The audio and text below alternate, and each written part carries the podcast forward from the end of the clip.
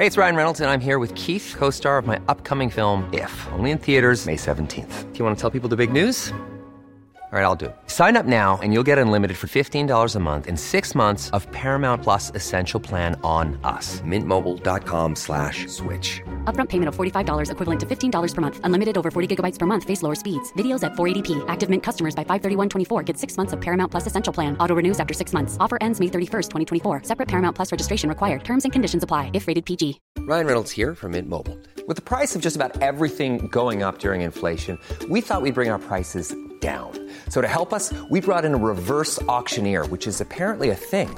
Mint Mobile Unlimited Premium Wireless. How to get 30, 30, how to get 30, how to get 20, 20, 20, how to get 20, 20, how to get 15, 15, 15, 15, just $15 a month? Sold! Give it a try at mintmobile.com/switch. $45 up front for 3 months plus taxes and fees. Promo rate for new customers for limited time. Unlimited more than 40 gigabytes per month. Slows full terms at mintmobile.com.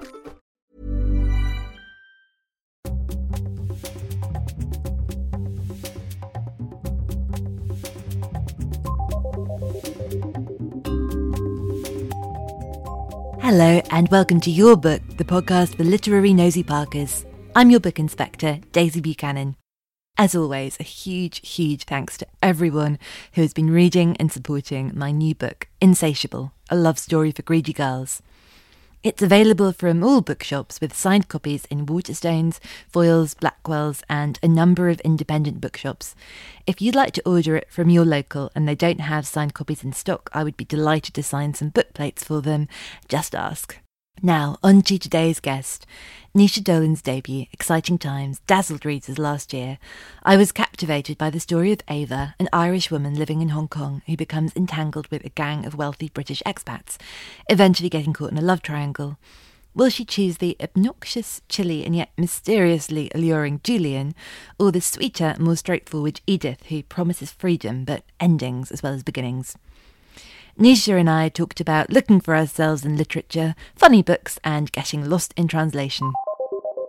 I would love to hear about your relationship with books and reading growing up and the books that meant the most to you. Yeah, so I suppose the earliest ones that I remember reading were Victorian children's books like Little Women by Louisa May Alcott and other books of hers and Anne of Green Gables. So those sort of fairly simply written books that still had an escapist level of, I suppose, slightly weird words, settings I wasn't used to, so just something to disappear into, really. And I think Little Women is such an interesting choice as well, because I don't know about you, but the first time I read it, everything I read that had different women characters in, it was, most things were quite reductive, you know, almost like the Spice Girls, and it's like, you know, 4 women, 4 personalities, which one are you?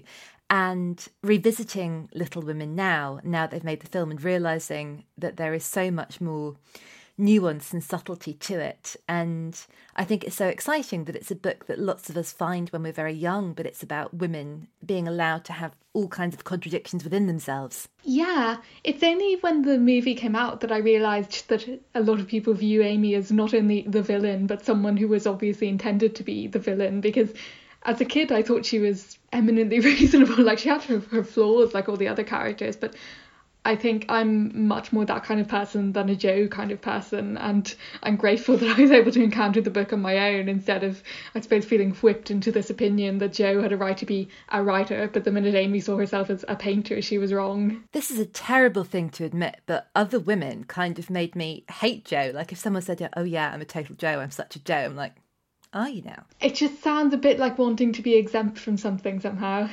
And it's difficult to pinpoint what exactly makes you uncomfortable, but I feel completely the same. I think all the time about Meg's makeover and the slut shaming, and that as soon as she, you know, gets to dare and be audacious, everyone, you know, she's allowed to be pretty and exciting if she's totally unaware of it, and she's sort of unspoiled and like, oh, it's the poor girl, you know, going off to the ball. And then as soon as she is having any fun with it, people are looking at her thinking, how dare she? That's very vulgar.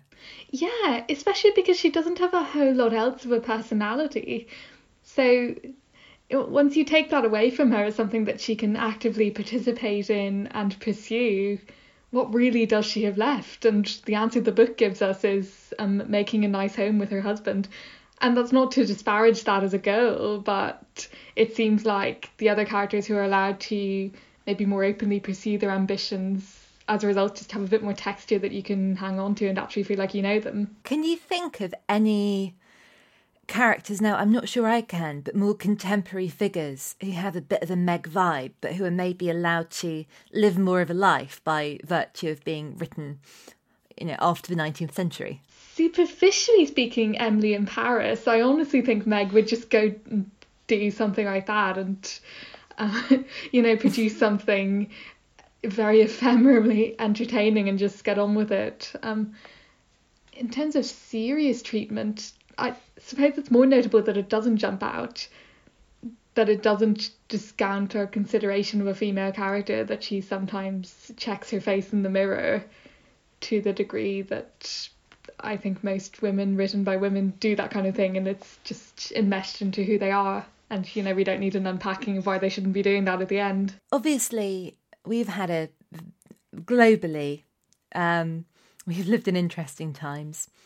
I could do a very bad sort of segue. Like, we've lived in exciting times, sort of exciting. Everything happened, nothing happened. But I'm curious about whether your reading habits have changed at all during a period where we've all been much more anxious and much more indoors, and if you found it easier or harder to read, and whether the books you were reaching for changed at all. I suppose at first I was reading a lot more recent books, because with the lack of any social connections, you feel a bit more of a drive to read the things that everyone else is reading, the things that people you know are sending you, and so on. But then I found that that turned into a pressure of its own. So of late, I've been reading kind of a lot more old stuff. So I suppose it's been this cycle of craving connection, but then finding too much connection of quite a similar kind again and again and again, and needing to get away from it in the end. I'd love to hear about any of the current books that leapt out and anything you really loved, and then about the older books that you found something in when you needed it. There's just so much exciting debut fiction coming out right now. Two that really leapt out for me last year were Real Life by Brandon Taylor and Luster by Raven Lelani. I just adored both of them, and we're just like, want the sentences to seep into my brain and stay there forever. They're two very different books. I think Taylor has a Virginia Woolf kind of observational, multi-dimensional thing where his characters are just really fully embodied and you feel in five senses what's all around them, and the senses cross, so when someone says something that breaks up the atmosphere, it's experienced on all levels. And it's just exactly what a lot of us, I think, have needed this year, because we felt just the opposite of that and suddenly existing in jars essentially. And then Luster, it's got a kind of quicker pace. It's a lot snappier in its tone, and it's bitingly enjoyable. I love books, you know, as is the case with Exciting Times, where it feels like that sense of very raw observation. And I think it's that reductive conversation that is often had about likeable characters. And of course, I love books where you see evolution and progression and, you know, people growing and learning and changing. I also love books where people just don't, or when, you know, their circumstances sort of take the opportunity to do that out of their hands, because I think you're right, that's so true to life. And Luster is all I want to talk about. It was almost like being just shattered from the inside out when I read that last year. I couldn't believe how good it was, and I was torn between just being so delighted to exist in the same universe as it and just being really quite overwhelmed with professional jealousy and envy. I think when you get to read something early, it's such a double-edged thing of like, I want to talk about this with everyone I know, but also you can't resent that you're not able to do that yet, because like you just got to read something early. So I can't wait for everyone to have read it and to be able to just talk about nothing else. I really love Edie's very kind of almost lumpen desire, I suppose, to have a woman who is super horny. I don't know, I think there have been other books. I'm a very big fan of Jackie Collins and anything in that genre. I love camp, fabulous women who really know what they want and go after it. But I love that Edie is horny and vulnerable, that she's not, you don't get the sense that she's always striding around like a sex goddess, and that the whole nuance and thrill of her relationship with Eric is that he sees her and she does not expect to be seen. Yeah, I think sometimes it takes a book like that to make you realise the implicit gaze of a lot of other books that you've read. It made me incredibly conscious of how desire, when we experience it, puts us in that position, not the position of someone whose desire is there to make someone else horny. Are there any sort of older books or classics that really helped you get through the year? Yeah, a lot of Virginia Woolf, for the same reason as Real Life, really, just that sensory input that I have so sorely needed. And I think when you take it slow with her, it's so much funnier. Like, a lot of it went completely over my head the first time I read her books, because I was thinking in terms of a college essay, and you can't get a college essay out of finding things funny. So yeah, I'm glad I slowed down my pace a little bit. I think that's really interesting. We would do a big sort of clangy name drop. We've just interviewed Patricia Lockwood, and she was talking about how she thinks that not going to college has made her a much better and more thoughtful reader, that she is able to see things that she feels that she wouldn't have seen if things were educated out of her. And she's been reading lots of Nabokov, and her new novel is beautiful, and you can really feel that in it linguistically.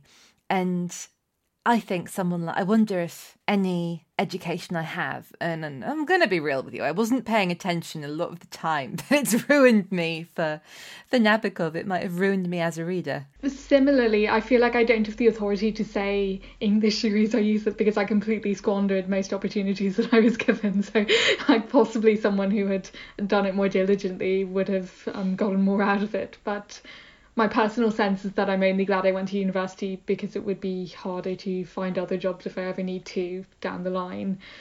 In terms of my career as a novelist, I don't think it's made much of an impact on my writing. But then again, if I slacked off substantially at something else to the degree that I did, then I probably also wouldn't come out of it having an effect on my writing. So, but then I got a sense with your novel that a lot of your, you know, your observations about people felt so vivid. And I don't know that many books have really done this as you have. I think there's lots of kind of sentimentality and nostalgia, but to really step out and look at the way we carry around our student experiences for far too long, and how often that's linked with privilege as well. I suppose it's like school days, and, you know, if you've had a lovely time and you found it quite easy, you are going to sort of remember that as a golden period, and maybe not be a fully formed adult if you do sort of let yourself drown in the nostalgia of it. Like, I don't think anything in the novel is really concerned with experiences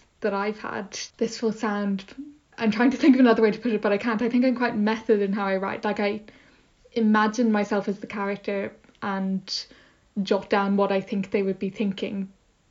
So I don't think there are any links to my environment as such. It's more the one that I've imagined for them. When you were studying, were there any books that you read that you really, really loved? Did your degree bring anything at all to you that took you by surprise in a good way? Contemporary fiction, actually, because I was always very drawn to books by authors long dead, and it really took having to read more recent work to do it. And I'm really glad that I was pushed in that direction, because otherwise I just don't know what I would be writing now. Like, I would probably be writing historical novels just because I wouldn't know what a contemporary one would look like. So Anne Enright, I first encountered her in my degree, probably first encountered Maeve Binchy, just a lot of Irish women who've been writing in the past 30 years or so. I mean, Maeve Binchy I came to so late, and I don't feel as though she gets her dues. Yeah, completely. I think we really weren't ready for Irish women to have literary clout when she was setting out. And, you know, we've seen that again with Marion Keyes and Patricia Scanlon, and just so many women of that generation who I don't think they'd want to be spoken about as people who don't get the credit they're due, because they do get so much credit and it is completely due. But I think definitely there's a snobbishness around what's literary that often has very little to do with the work itself and very much to do with who wrote it. Oh, for sure. And I feel certainly in the UK with Marion Keyes, that's finally beginning to shift, and she is being recognised as a serious contemporary novelist, although, my God, it's taken her a good 20 books, more than 20. Are there any of Marion's books that have really resonated with you? I think the first one I read when I would have been about 14, 15, was Sushi for Beginners, and I remember it so well because I was distinctly not allowed to read it because there was sex in it. And so the really funny thing about my family is if my mum had read it and knew that there was sex in it, then I was not allowed to read it. But there were all sorts of books just like floating around that she hadn't read and did not know there was sex in, and they were often much more explicit, but I did end up reading them. But anyway, I secreted that one away. And yeah, I think it was probably the first book by an Irish woman that I read. So it's almost impossible to be specific about how it might have influenced me, because just seeing the characters speak somewhat like the people around me spoke and think somewhat about the things that I saw my mother think about was startling. And you don't realise until you're older that that's an Irish specific thing, and that other people grow up reading authors primarily of their nationality. Did you really feel her world, the island that is in that book, which is Media Island and Magazine Island? Like, I suppose it was easier to picture things because I'd lived all my life in Dublin, so even things like the little cottage that the magazine editor moves into, you know, my friends lived in cottages like that, some of them, so I could just see it really clearly. And I have no idea how much more or less evocative that would have been for someone who didn't associate that with that. But the thing is, when you're a kid, you don't know what's specific to your city, right? Because you've hardly lived anywhere else outside it. So I'd honestly have to read it again to say whether I think it's a specific evocation of Dublin or whether it's just a book that's set in an escapist version of any major city. Can you remember any of the books that you got past your mum where that was sort of explicit but also obscure enough for her not to notice or mind about the sex? Trainspotting was quite a major one. Wow. Yeah. One of the rare exceptions to my not really getting my hands on much new stuff. Yeah. I mean, I loved it. I loved that it was written in the vernacular, not as a way of showing that select characters are poor or stupid, but as an author representing their own community authentically. And I feel so strongly that that's how vernacular should be used. I want to strangle English authors who only use it for Irish characters, or Irish authors who only use it for working class characters, or what have you. I think it's one thing taking it as the narrative voice of a book and giving it that status, and it's another thing regulating it only to the sidelines. So I just loved the confidence that Erdmann Welsh had with that. I think I read it after the film came out, which I certainly wasn't allowed to watch, but I was very aware of it as a very adult cultural phenomenon. There was drugs in it, serious drugs, that's all I knew. And I was really arrested by the funniness of it. I was delighted by it. I didn't see that coming at all. Yeah, completely. And, you know, it's just woven into all levels of it, who it's for. It's not for a reader who wants to see an example made of these characters. It's definitely not for a reader who sees the eye dialect on the first page and goes, I'm not reading that, it's too hard to understand. You know, it's for anyone who can try to live with it for the length of a book, since these characters have delivered it for their lives. And if you have to live with something for that long, humour probably will come out. I think that's a huge streak that Scottish and Irish literature have in common, just that dark humour. And, you know, there are obvious historical reasons why that would have developed, and I think it's just really a sign of, I suppose, commitment to the community that you're depicting, that you're willing to make their experience livable for other people as opposed to misery porn. Yeah, I suppose that's, I found it so resonant and funny and interesting in Exciting Times, the way we're divided by a shared language. Have you read much Murakami? No, I haven't. And I think there's one translator who's sort of the guy. And I think he is the guy who also translates quite a lot of F. Scott Fitzgerald and maybe Hemingway into Japanese. And his translations of Murakami books, the language is quite measured. It's all, you know, I don't think it's all in iambic pentameter or anything, but it's got that sort of rhythm. And there's another translator of the work who is slightly less well known and less used, but he uses much shorter sentences and much shorter words. And even though the books are, you know, the plot is the same, the characters are the same, there's a whole different feeling and musicality and bounce and levity to it. I had a similar experience when I started reading Russian novels in my teens. I became very interested in the different translations of Tolstoy especially, and I developed a huge distaste for the tendency some translators have to try to modernise it. So, you know, when there's 19th century Russian slang, they'll substitute 21st century English slang, and it's just odd. I much preferred, even though they were less accurate, some of the kind of fusty translations that had first come out, because, you know, fine, I'll never feel Russian reading it in English, but I want to feel 19th century at least. Which were the novels that you loved? Which were the first that you turned to? I really loved Anna Karenina. I loved knowing that it was all going to go terribly and just getting invested in it on that basis. I loved Crime and Punishment too. My experience of reading it was, I found it on Project Gutenberg, not knowing anything about Dostoevsky, just going like, famous title, let's see how we go. And I was just shocked by how much I started caring about this horrible man with no morals, and I suppose that stayed with me, that you really don't need to make your readers want to be someone or feel similar to them. You just have to, I suppose, pace things properly and show the impact, and you'll be able to carry them along. Sometimes I wish I'd read Anna Karenina. I will admit I struggled through half of it and I failed. I think I was more into it for seeing everyone die. So, like, that's why I stuck with Anna Karenina. I was in it for the train. I love that. Like, I know where this is going. Yeah, like a satisfactory outcome guaranteed as far as I was concerned. Beyond Russian literature, I don't think I've ever asked anyone this. Do you have any favourite death scenes? I wish I'd come prepared. Mill in the Floss. That was a good drowning. Like top AAA drowning. And did you again? Was it the satisfaction of knowing it was coming? I don't think I knew that. Well, I knew narratively that was coming, but I hadn't had the book spoiled for me beforehand, which was quite a rare occurrence because I tended to read the Wikipedia entries before I went in. I suppose to help me focus, because it's a lot of text to condense in, you know, your 16-year-old brain. Yeah, it's funny. I can't remember very many deaths, so I mustn't have actually been into the scene itself. I think maybe it was more that there's a certain guarantee of a jaded worldview if you know that something's going to end badly. And that was maybe what I sought. Like, I loved Thomas Hardy.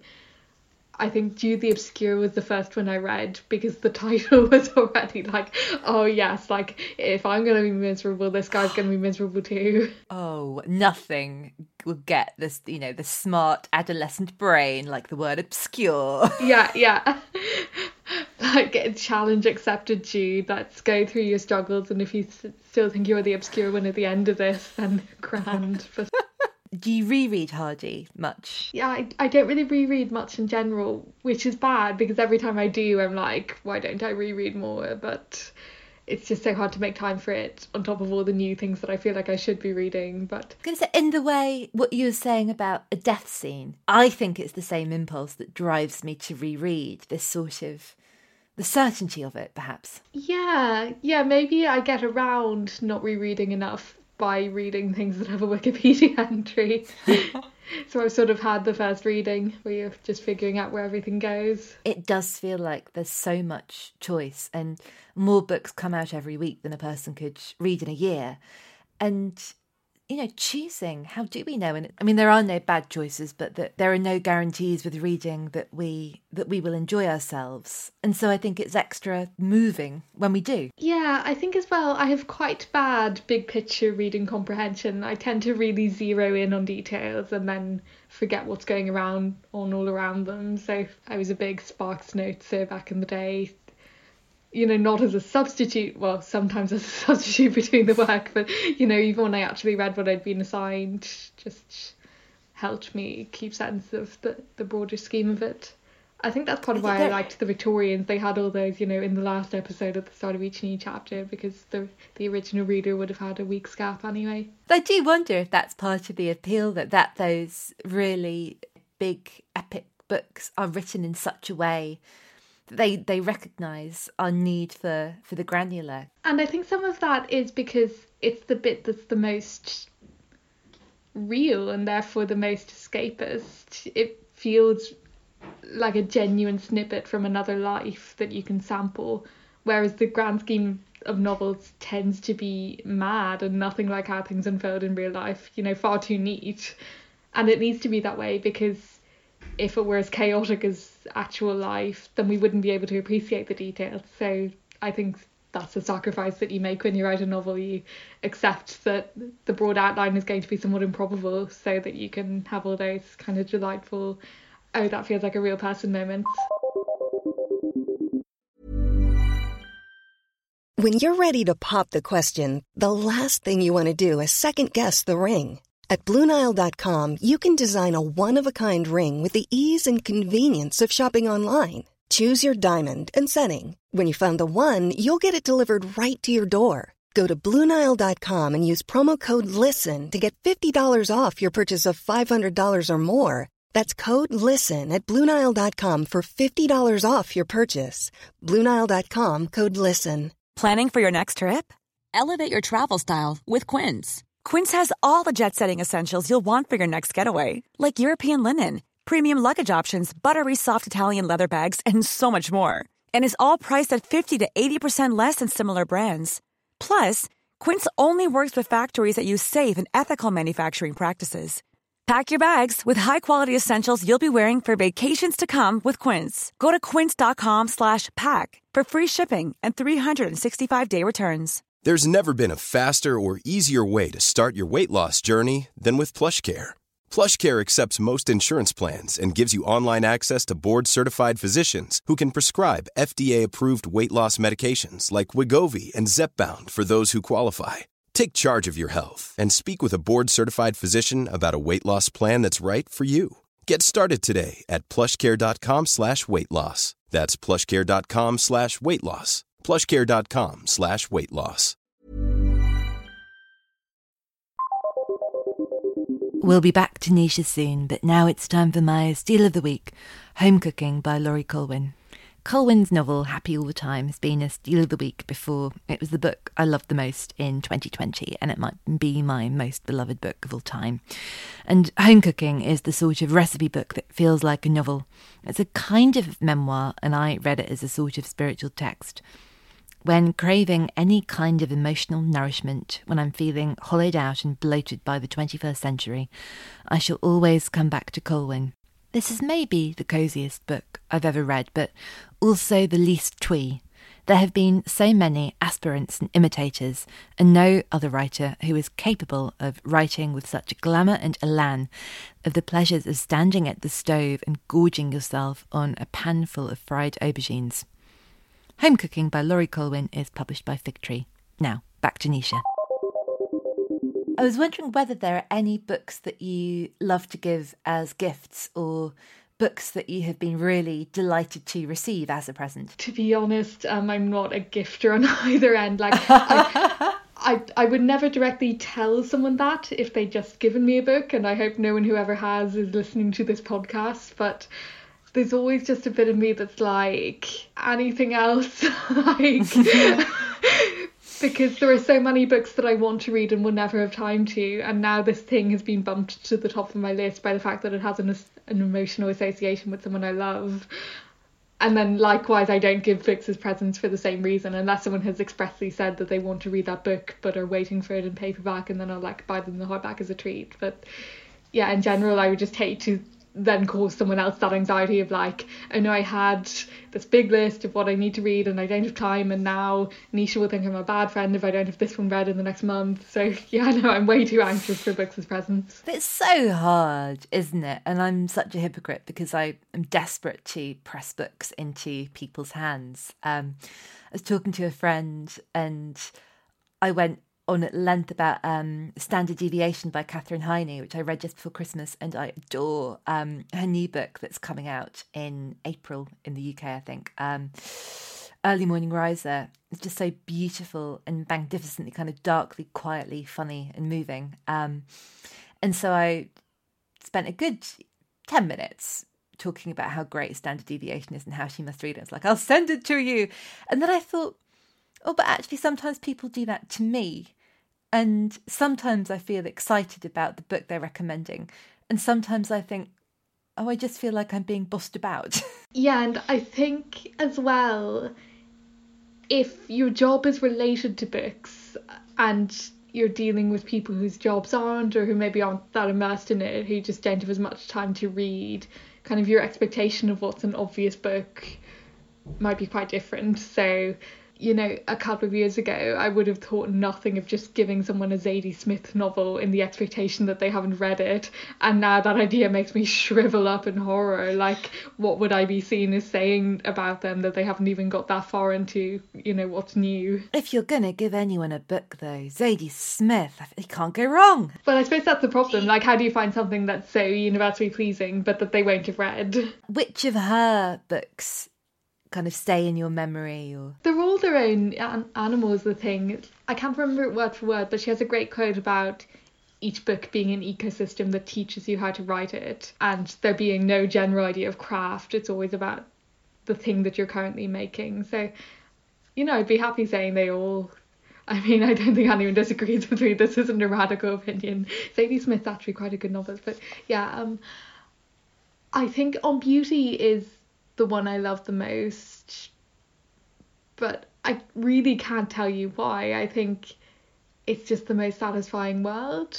I honestly don't know. I think when I really love a novelist, I turn to a complete babbling fool when I try to explain why. It's just such a visceral thing. It just sinks into you. I think that's the power of really great books, is it's a feeling, isn't it? And I think it's interesting that we have both studied literature. I think you in a much more dedicated way than me.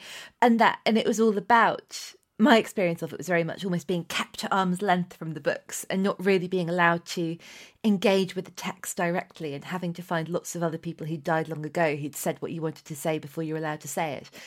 And I still wanted to come back, and I still read because of the way it makes me feel, and not because I want to make academic arguments. And I think that's why books are just that magical and that special. But I do think that On Beauty has this really arresting stillness and this really gorgeous melancholy that I find it very difficult to resist. But then I really love is it Swing Time? Yes, yeah, I love that one too. Especially the scenes with the little girls. And I want a whole Elena Ferrante style series about them, honestly. It's just a really, I thought, perfectly observed about, you know, the fractious nature of friendship. And I'd never thought about that book in the context of like Elena Ferrante and the Neapolitan Quartet, but I think you're so right. You know, it's got the violence and the tension in that relationship, and that someone like Zadie Smith, who is just so talented, is able to capture so evocatively that sense of not being good at the thing that you long to be good at more than anything in the world.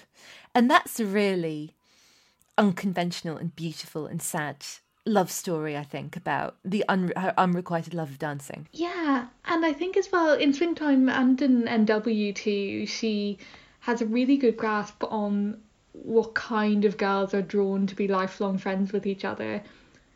I think a lot of the time when we see those slightly competitive female friendships, there's one who comes out on top again and again. Whereas I think what Smith gets is, like in both those pairs of friends, there's not even a synergy. There's, you know, one of them always has something that the other lacks, and they're always throwing up different things about each other, and it's an enormously dynamic and complex thing.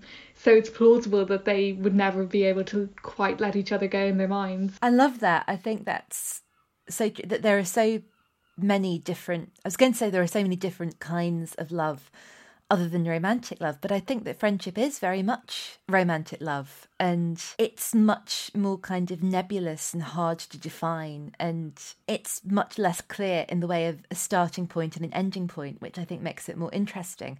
I've just read a book by a great debut writer that's come out this year. It's called Open Water, and the writer is Caleb Nelson. I don't know if you've read it, but I love that within that book he frequently talks about NW and evokes it, and he's writing a lot about South London, but the character talks about the way that he lives and the way that he finds space, and that reading the novels of Zadie Smith gave him the opportunity to carve that cultural space for himself and to exist in a fuller way, in a brighter way. Yeah, no, I haven't read it, but I'm now even more intrigued than I already have been. So many people have been raving about it, but that definitely sounds like something that would resonate with me, because I love the unapologetic specificity of the areas of London that she writes about, and it sounds like a transferable mode of London engagement, I suppose, where, you know, like NW, the point isn't if you write a novel set in this specific part of North London, you can do this. It's okay to take any given pocket of London and consider it an entire universe. Or, you know, it's okay to take any pocket of any place, but I think London especially, you know. And I'm curious to know what you think about this as someone. I mean, I love that bit where Ada, I think, reveals to Julian that she's never been to London in Exciting Times. And there's a real, like, hideous sort of very funny English-centric. It's almost like saying, I've never breathed air, I've never used a towel. It's like, how can that be? But I do wonder whether London has been made into such a cultural touchstone.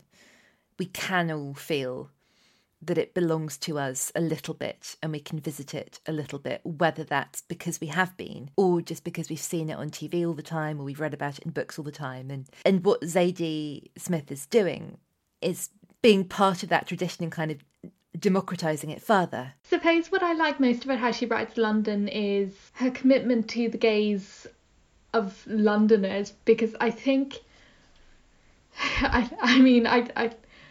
I'm reluctant to give, like, my incomplete observations on English people, because I really haven't lived in England for all that long. But I think there's a tendency of people from the home counties to go to London in their 20s, move out when they buy a house in the home counties, and then commute from then, and forever see London as the place to be young, erasing the entire existence of people who live their whole lives in London and whose families have done for decades.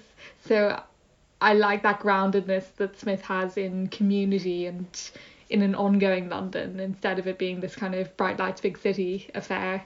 I'd really not thought about that before, and I think that's such a brilliant point. It's kind of Dick Whittington, isn't it? That's the original London story. I mean, it's almost certainly not the original London story, but it's the London, you know, they say, don't they, that one of the only stories is a stranger comes to town. Yeah, although I think my gaze on that was probably a bit dualistic, because that was the one that I got in literature over and over again, written by English people. But in terms of my family history and that of the people I grew up around, London was very much the place that the younger brother who wouldn't inherit the farm went, or someone who couldn't afford training for a given thing in Ireland and it was cheap or free in England, or just somewhere that you would try to save up money, or somewhere where you would go when the latest economic crisis had hit and there were no jobs here and they needed cheap labour to build up the national rail. And just, you know, it's very much the core in the Irish imagination still, I think.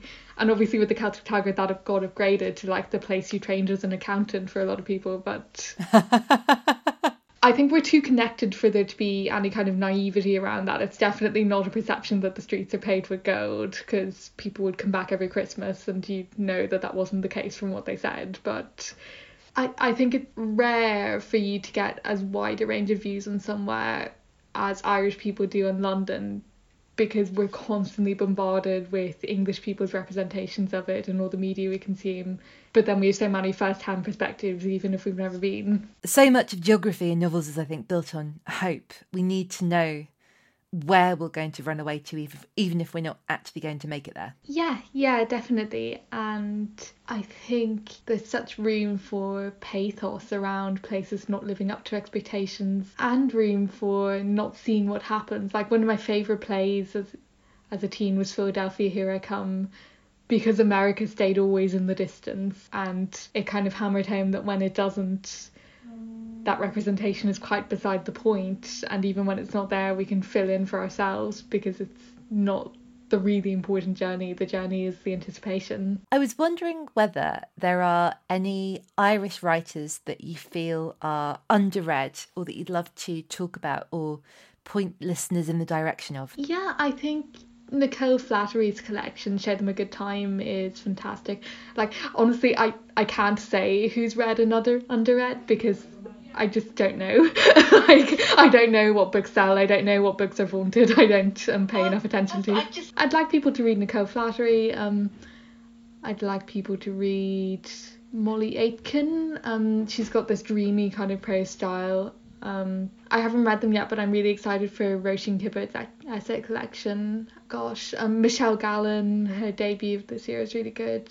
Big Girl, Small Town. Yeah, lots. One of my favourite books of last year was Patrick Vrain's essay collection, and that really, really took me by surprise. And I thought, oh, it's going to be, fun, and it'll make me laugh, and it'll probably be quite wise. And I was sort of, weeping on the floor as observations about talking about his work with sort of vulnerable young people, and his decision to not become a parent and sort of thing. And I've desperate to read, and I've not yet read Sinead Gleason's Art of the Glimpse, and I loved Constellations so very much. Yeah, she's fantastic, and she's such a champion for such a breadth of other writers too. It's just incredible how she can produce such a body of work while remaining so engaged in the literary community and in uplifting other voices. I sometimes feel, as a writer, I want to be alone, and I want to just be left to get on with it, and I don't want anyone to bother me. And then I do that for a bit and think, oh no, I'm lonely,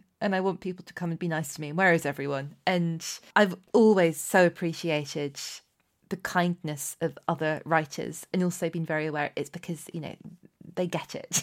I have been very reliant on social media, not only for the usual reasons, but because I haven't been in a community of writers before. Like, it was a very solitary affair for me. Besides 6 weeks in university, I've never done any kind of creative writing course or anything. So this year it really has just exclusively been, connecting with people on Twitter and all the rest of it. So hopefully there'll be a day when events get back to normal and stuff, and I can see more people in person. But until then, yeah, that's a nice support to have, definitely. I mean, have you been able to visit any bookshops in the last year? I haven't done any events in bookshops. The Cheltenham Literary Festival did happen in a modified form. I did a panel with Dr. Camilla Pang, whose book I would heartily recommend. It was nice, just, I suppose, having a presence in the world for a bit, but yeah, on the whole it's been pretty quiet. I do miss bookshops a lot. I'm very, very excited, not just for things I do in them, but also I just want to go and buy books. I suppose just feel like everything is 3D again. Like, have you seen that New Yorker article about how for the rewards of love, we must face the mortifying ordeal of being known, the heavily memed article? I feel like a modified version of that principle applies to every aspect of life. Like, other people mightn't always know us as fully or as well, but I think we need more vulnerability than is possible.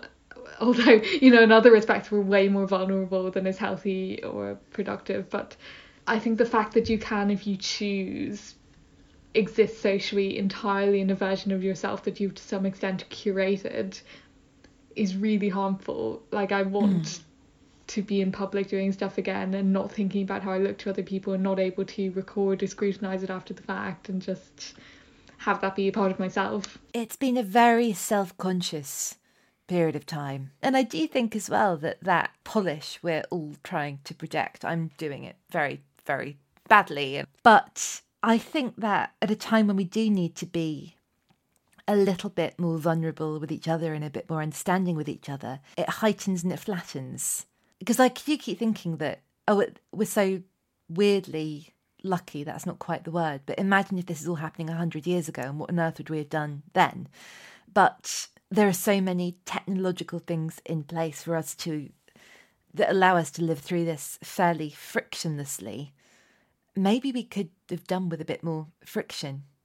I don't know. Yeah, because community has eroded in large part because of that lack of friction. We don't know our neighbours as well anymore because we haven't needed them for as many things. It's just so much a part of suddenly Dublin's history, the sense of solidarity, and even when most people had nothing, they had people that they could go and knock on their door. And like even when my parents grew up, you absolutely did not lock your door and you absolutely would expect someone to come round at any minute, and there's part of me that recoils in horror at the idea of an unexpected guest, but there's another part that kind of thinks, you know, every once in a while it wouldn't be so bad. It's true. I think we're so strangely protective of our time. I mean, I don't have anything better to do, but the idea that someone might think that, it's so silly when I unpick it. Yeah, and I think maybe workplace management has poisoned how we manage ourselves. Like, I know from extensive repeated experience that I need to be doing things besides writing to get ideas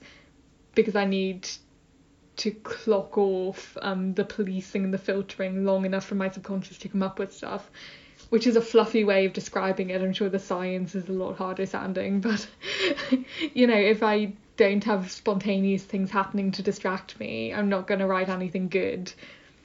But then when I'm actually sitting down, it's really difficult to remember that and make space for those things. My instinct is always, okay, I'll just sit here for 8 hours straight and get the thing written. And then when that doesn't transpire, I blame myself. When I'm not thinking like someone who's in charge of themselves, I'm thinking like someone who wants to make sure that someone else shows FaceTime. Oh, that's such a good way of putting it, that we're our own terrible bosses, and that is the hell of being ultimately self-employed. Before I go, I was wondering whether there are any books at all that you've not mentioned that you would love to talk about. Sayaka Murata's latest novel, Earthlings. Have you read Convenience Store Woman? For shame, I have not. It's very much on my list of things I want to read. I put both her novels on your list then, for different reasons. So I think Convenience Store Woman is, I suppose, a lot more superficially cheerful, but there's a lot going on under it. And then Earthlings, it takes that lot more and really delves you into it. So it deals a lot more overtly with abuse and trauma, but the common theme uniting them is a woman in her 30s who finds herself at odds with her environment and, fascinatingly, doesn't blame the environment, isn't an angry young person lashing out at what she sees around her, but just calmly goes, I should change this, that and the other about myself to fit in. And they're kind of foils who throughout both novels bring out that mightn't be a sustainable approach. But yeah, it's just this really interesting, compassionate look at what do you do if you don't fit in, and that's not something you pride yourself on, it's not something you're saying to seem edgy, it's just your life. It brings us back to, you know, I'm a total Jo. It's not that. It's all, for all the unwilling Amys. Yeah. It's if you're trying to pull off an Amy, but all you get is Jo, and you side with her, or suddenly I side with her a lot more for that reason than someone who prides themselves on their individualism. Huge thanks to Nisha. Exciting Times is published by WNN and now available in paperback. Thank you so much for joining me for this conversation. Your Booked is produced by Dale Shaw for New Alaska and hosted by Acast. You can follow us on social media at YBooked, and if you've enjoyed the episode, it would help us enormously if you left us a 5-star review in order to get other new listeners to find the podcast. You can find a list of all the books mentioned by Nisha on acast.com/booked and check out her selection in our bookshop on bookshop.org. Finally, I leave you with this from Single Carefree Mellow by Catherine Heiny. The problem with being a writer is that you miss a lot of your life wondering if the things that happen to you are good enough to use in a story. And most of the time they're not, and you have to make up shit anyway. See you next time.